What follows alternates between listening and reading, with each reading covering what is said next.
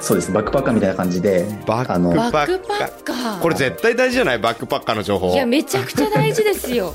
40万円ぐらいで10ヶ月ぐらい旅行したんですけど、えちょっと待って。えええよ40万円で10ヶ月？はい、普通に東京からあのヒッチハイクで。ちょっと待って。と東京からヒッチハイクなんですか？結局やっぱ自分の好きなものであれば絶対やりきれそうだってことで、まあ、植物とお花であれば好きだしやりきれそうってことでそれを選んだっていう感じ。お花とか植物のマーケットで実は1兆円マーケットで、うん。いや私も本当に本当にもう高木さんのお話聞いて、うん。観葉植物3個買います。ちぐはぐじゃない？というと40万で10ヶ月旅する方がはいドキドキしない？覚悟っていうか、まあそうそう確かにそうですね.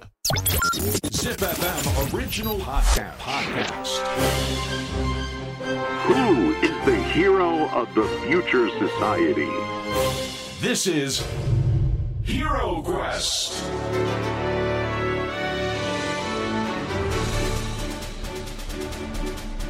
ポッドキャストナビゲーター杉原杏里です小林玲奈です ZIPFM オリジナルポッドキャストヒーロークエストこのプログラムは社会の課題を解決し豊かな未来をデザインするヒーローを探す聞く冒険プログラムです Apple Podcast、Spotify、Amazon Music など各サブスクリプションサービスで配信していますのでぜひフォローしてください。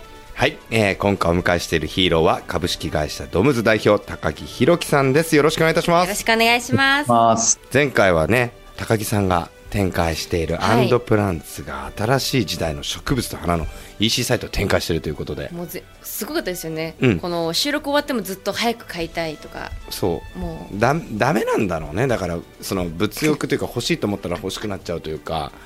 確かに。いやでもそのぐらいなんかちょっとおしゃれな感じがね。イメージ湧いてくるじゃないですか、はい。その自分の部屋に何置いたらこんな感じかなみたいな。ワクワクするでしょ？ワクワクします。私も猫いても大丈夫だよって教えてもらったんで。ねななんでしたっけ？なんて花でしたっけ？なんてファキラねじり L えご飯にかけて食べちゃダメだからね。かけません。ということでですね、はい。高木さんって一体どんな人なのということで、ドムズの創業前にも事業たくさん立ち上げられてるみたいなんですよ。はい。なので今回スタートアップの成り立ちとスピード感を感じる冒険を一緒にね共にしていきたいなと思いますんで高木さんよろしくお願いいたします。しますよろしくお願いします。まずもうやっと聞けますよ、はい、なぜタイで？そうなぜバンコクで起業したんですか？学生の時にやっぱとにかくニーズが大きいところで、まあ、うん。チャレンジしたいなっていうふうに思っていて、で大学時代にその有名な起業家の方とかがあのよくあるんですけど大学に授業にしにしに来てくれるんですね、うん。でそれを聞いた時になんか当時それこそいわゆる大きい会社で社長やってる方とかが、なんか2000年とかはまだインターネットが全然普及されてない時にそのインターネットってこれから来るところで授業やってたから今面白いことができてると、うん。だからお前らも同じことしろと。うんうん。で東南アジアってあの日経新聞とかに読めば出てくると。絶対これからニーズあるだろう。行けみたいなことを言ってたんですよ。っていうのを聞きましてすごいピュアだったので、あそうかと。っていうので友人と、まあ、そのまま新卒で移住しましてそこで事業を作り始めたっていうのが一番最初ですね。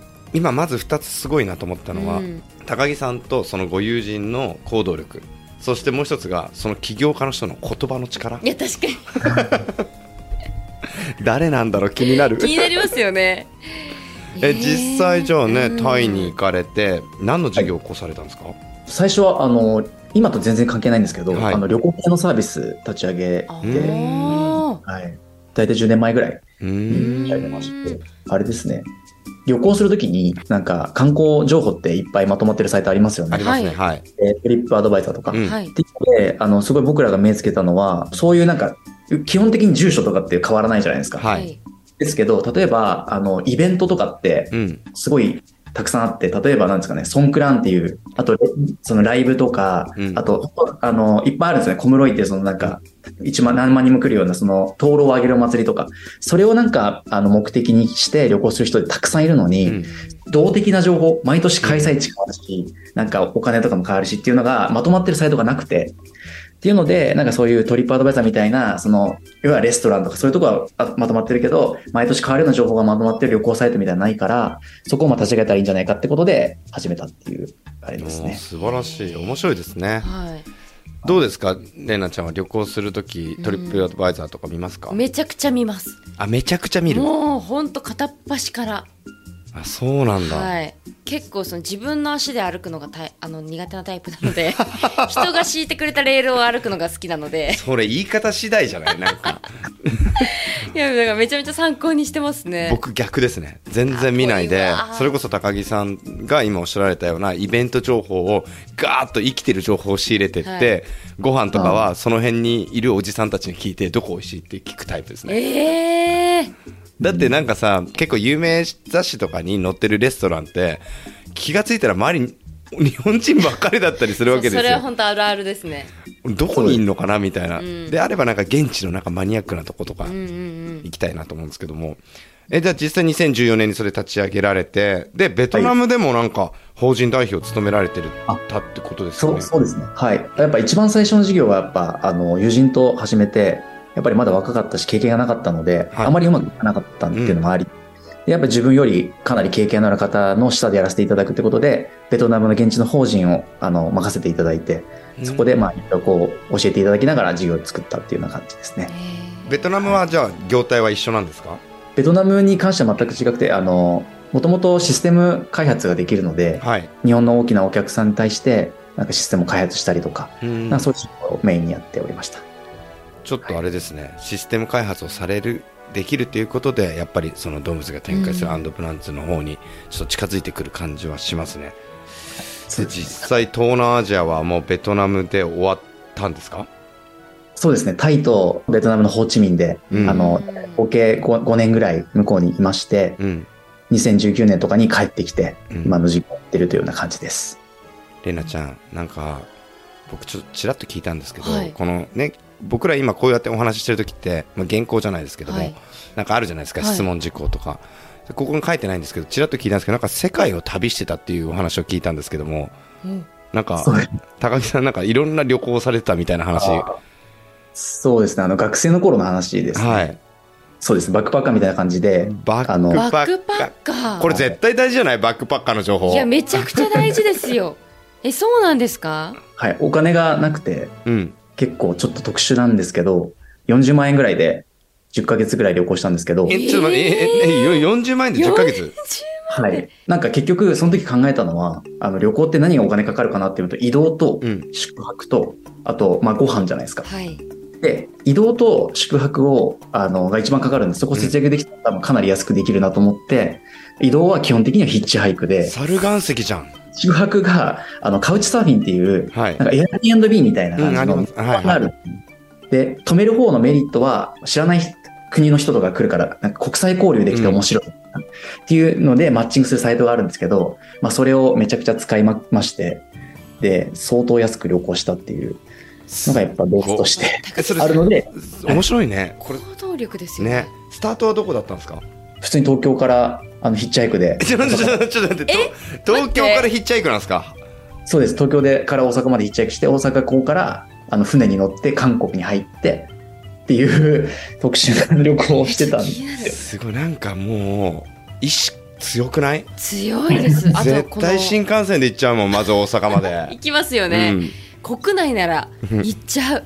え何カ国ぐらい行ったんですか？いや、ででも25カ国とかなんですけど、やっぱり観光地とか行けないじゃないですか、高いんで。うん。そうですよね。で、あの、本当にヒッチハイクで近くまで行って、お城がすごい綺麗なお城とかがあるんですけど、ここに入る前、直前まで行って、うわ、入場料2500円かと、うん。やめろって帰るみたいな、えいう感じだった。ーそうですよね。次はちゃんとお金持っていきたいなっていうのを思ってます。2500円だって40万しかないのに10ヶ月で2500円お城見る価値あるかってなるもんね。そうですね。そうですね。それ以上の経験の価値というか、うん。やっぱ国際交流とかハートがどんどんどんどん強くなっていきますよね。だからやっぱりそういうご経験があるので大学卒業後じゃあちょっとタイでやろうっていうその土壌があったってことですよね。あもうおっしゃる通りですね。もう海外行って、うん。なんとかなったんで、なんとかなるだろうと。次もなんとかなるだろうということで始めました。だからさっき僕あのその起業家すごいねって言ったじゃないですか言葉で。違うんですよ。多分ビンビンに刺激を受ける状態の高木さんだったからもうどんな言葉でも全部は入ってくれたんじゃないですかもってことですよう、ね、うん。これで実際帰国ねそのベトナムから帰られてで現在代表を務められているドムズを立ち上げられるはい。なぜ日本に戻られたんですか？やっぱり東南アジアでだいたい4、5年、まあ、事業やってみて、うん。いかにやっぱ海外、その外国人として事業を作るのが難しいかっていうのは、まあ、身に染みて分かりまして、やっぱり自分の最初のキャリアが海外だっていうのがあるんですけど、やっぱそれを、まあ、いつか、あの、海外に展開するっていうのを、まあ、胸に秘めながら一旦日本で事業を、まあ、を作ろうってことで、やっぱり一回帰ってきたっていうのがありますね。うーん。やっぱり好きこそもののねっていうのもありますけども、その植物マニアというお話を先ほどしていただきましたけども実際にこの市場としては決してブルーオーシャンではないじゃないですかはい。なかなかまあそのサービスの違いだったりテクノロジーの違いっていうのはあれどやはりいろいろな今まで歴史がある市場だと思うんですけどもあえてそこに事業をローンチしようとしたのはやはり好きだからですか？そうですね。一番大きいのは、やっぱりやりきれそうだな、好きだからっていうのはあるんですけど、やっぱりお花とか植物のマーケットで、実は1兆円マーケットで、うんこう本当に出版とか、そのくらい大きいんですよね。予備校とか。なんで、そその中で、やっぱ EC 化率ってその EC で買う人がどんどん増えていくっていうところをまあ目をつけまして、まあ、あの、夏季産業であれば、自分の経験とかいけるんじゃないかなってことで、あの、今の授業やってるっていうう。んはい。なんか僕次ねはい僕多分だけどね高木さんねオランダあたりにね会社作りそうな気がするんだよね高木さんの行動力だったら。えやっぱりだってあれですもんね。ヨーロッパの中でもオランダが植物の玄関口みたいになってますよね。アフリカとかいろんな、もうはい。おっしゃる通りで、あの、ヨーロッパのお花はほとんどオランダ経由してますね。うん。ちょっとどうですか？オランダとどこだと思います？オランダとどこ？うん。高木さん絶対もう考えてると思うんだよね。えー、植物、うん。えー、えむずっ。こんな質問むずっ。えアフリカかなと思ったんだけどね。アフリカ。アフリカかもしくは東南アジア。まあ、あインドとかですよね。インドとかあの辺ですよね。でも輸送コスト結構高いですよね。うんそうですね。なんで、なんか物自体を、うん。例えば、生き物なんで、はい。あの、国を超えるってなると、いろんなこうね、条約とかあったりもするんで、うん。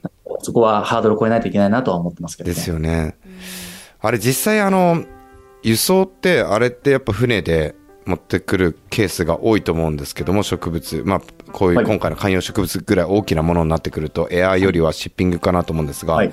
結構ああいうのも特殊ななんかあれな梱包とかされてるんですか？海外から輸入する場合は、一般的なコンテナとかに入れるんですけど、はい。まあ、こ国内でやっぱり僕らの場合は、あの、やっぱハウスがあるので、そこでしっかり形が作って植え替えて、で、発送するので、なんかそこがやっぱ大きな違いなのかなと思います、ね。先ほどちょっとウェブサイト拝見しましたけどもちゃんと梱包してある段ボールもめちゃくちゃおしゃれでした。そう思いました。で全段ボールって高いんだからね知ってる？えレイナちゃそうなんんですか？ね段ボール高いですよね高木さんね。めちゃくちゃ、あの、資材は、えーはい。だから本当はだから段ボールをそのままお返しした方がいいんじゃないかと思うぐらいだよね。あ確かに。段ボールは高いんですでまあ2018年にドームズ創業されてでまあメイン事業となっているアンドプランツを2021年にリリースされでこの3年間っていうのはやはり準備期間という形でどのようなこと取り組まれたとかってあるんですか？そうですね。やっぱりもともとエンジニアだったっていうのもあるので、なんかそのシステムを企業さん向けに作ったりとか、うんあと、まあ、ウェブサイトとか、まあ、ランディングページみたいなサイトを、まあ、自分たちで作るっていうことを、まあ、やってました。うん。はい。ドムズはじゃあそもそも最初はまあ何か事業システム的なものも含めて受託も含めてやっていこうっていうところからアンドプランツが生まれていったっていうイメージの方が近いんですかね。とにかく自社で事業をやりたかったんですけど、はい。なかなかこう覚悟が持てなくて、はい。やっぱ本当2年間ぐらい迷っちゃったんですよね。はい。すごいどうしようって思ってすごいこう悩んでしまった時に、結局やっぱ自分の好きなものであれば絶対やりきれそうだってことで、まあ、植物とお花であれば好きだしやりきれそうってことでそれを選んだっていう感じです。いやめちゃくちゃ面白くないですか？だってなんかごめんなさい本当に僕すごく好感を持ってるというかゲストに言ってそんな失礼なんですけどちぐはぐじゃない？というと40万で10ヶ月旅する方がはい。はい。ドキドキしない？覚悟っていうか、まあそうそう確かにそうですねそうなんですよね。やっぱ人それぞれですね、うんいろいろ考えね方。で、実際、まあ、2021年立ち上げられて、まあ、2年と、まあ、今年で3年目になるんですかね。はい。はい。どうですか、これからの3年間っていうのは、どういうような期間になっていきそうですか、会社として。そうですね。やっぱりあの人も増えてきましたし、あの、先ほどご案内したような、その、ビニールハウスみたいなのもかなり整ってきたので、うん。これからよりこうユーザーさんに、まあ、価値出せるような商品とか、もうより選びやすくするとか、それこそ先ほどのパーソナル植物診断もアップデートしますので、なんかより良いサービスしていきたいなと思っています。なんかあれですよね、これってなんか今、日本であるその過疎化が進んでいる地域とか、そういうところをターゲットにしていけば、そのビニールハウスだったりっていうのが、比較的安価でできるし、しかも雇用を埋める、うん、うん。で緑を、えー促進できるみたいな考え方でいくと、すごくそのビニールハウスがどんどん作られることによって、市場が活性化することによって、なんかいろんなものが回ってきそうなビジネスモデルですよね。そうですね。やっぱり、その地方ので製造産されてる方もまあ多いですし、うん何かそういうこともでできたらいいなとは思ってます。これ僕不思議だなと思うのは、はいアマゾンだったら明日届かないと嫌だなと思ったりしません、うんわかります観葉植物だったらうん3日ぐらい待てない。待てます全然待ってるなんか待ってる時間もワクワクしますもんねうん。いや、本当に素敵な話ありがとうございます。ありがとうございますちょっと最後にじゃあそ、うです高木さんの夢をつってね、ここでいきなり夢を聞くっていうね 先。ほどねあの、オランダのオランダのじゃないですけど 提。案ありましたけれども改めてはい、あの、じゃあ、夢は難しいかもしれないので、いつ頃次、旅に出られますか？今はでも、あの、そうですね、観葉植物とかお花を広めるという、まあ、旅に出てますので、あの、よりこう大きい、おいろんな人に僕らがいることで、なんか観葉植物っていいよねとか、なんか観葉植物がある素敵な暮らしをする人が増えるっていうところを、まあ、目指してやっていきたいなと思ってます。素敵。いや私も本当に本当にもう高木さんのお話聞いて、うん観葉植物3個買いますいや、ちょっとなんで僕に、は、あの、なんか対抗してこうやってのさ 3個。2個って言ったから私は3個。確かにでもキスのは気持ちいいね。そう。変わってきそうでもいやー高木さんありがとうございます。あのぜひね、あのリスナーの方々もアンドプランツのね、ちょっとウェブサイト一回見てください。で、ぜひねパーソナル診断をしていただけると、うん。えーすぐに買いたい気持ちが訪れます。訪れます、はい。絶対我々のような気持ち理,、はい。理解できると思うので。ね、嘘だろって思ってる人いるかもしれないですけど、はい、試していただきたいですね、ありがとうございました。今日本当に素敵なお話ありがとうございます。ありがとうございました。ヒーロークエスト今回は株式会社ドムズ代表高木弘樹さんをお迎えしましたありがとうございました次回のヒーロークエストもお聞き逃しなく高木さんありがとうございました。ありがとうございましたありがとうございました。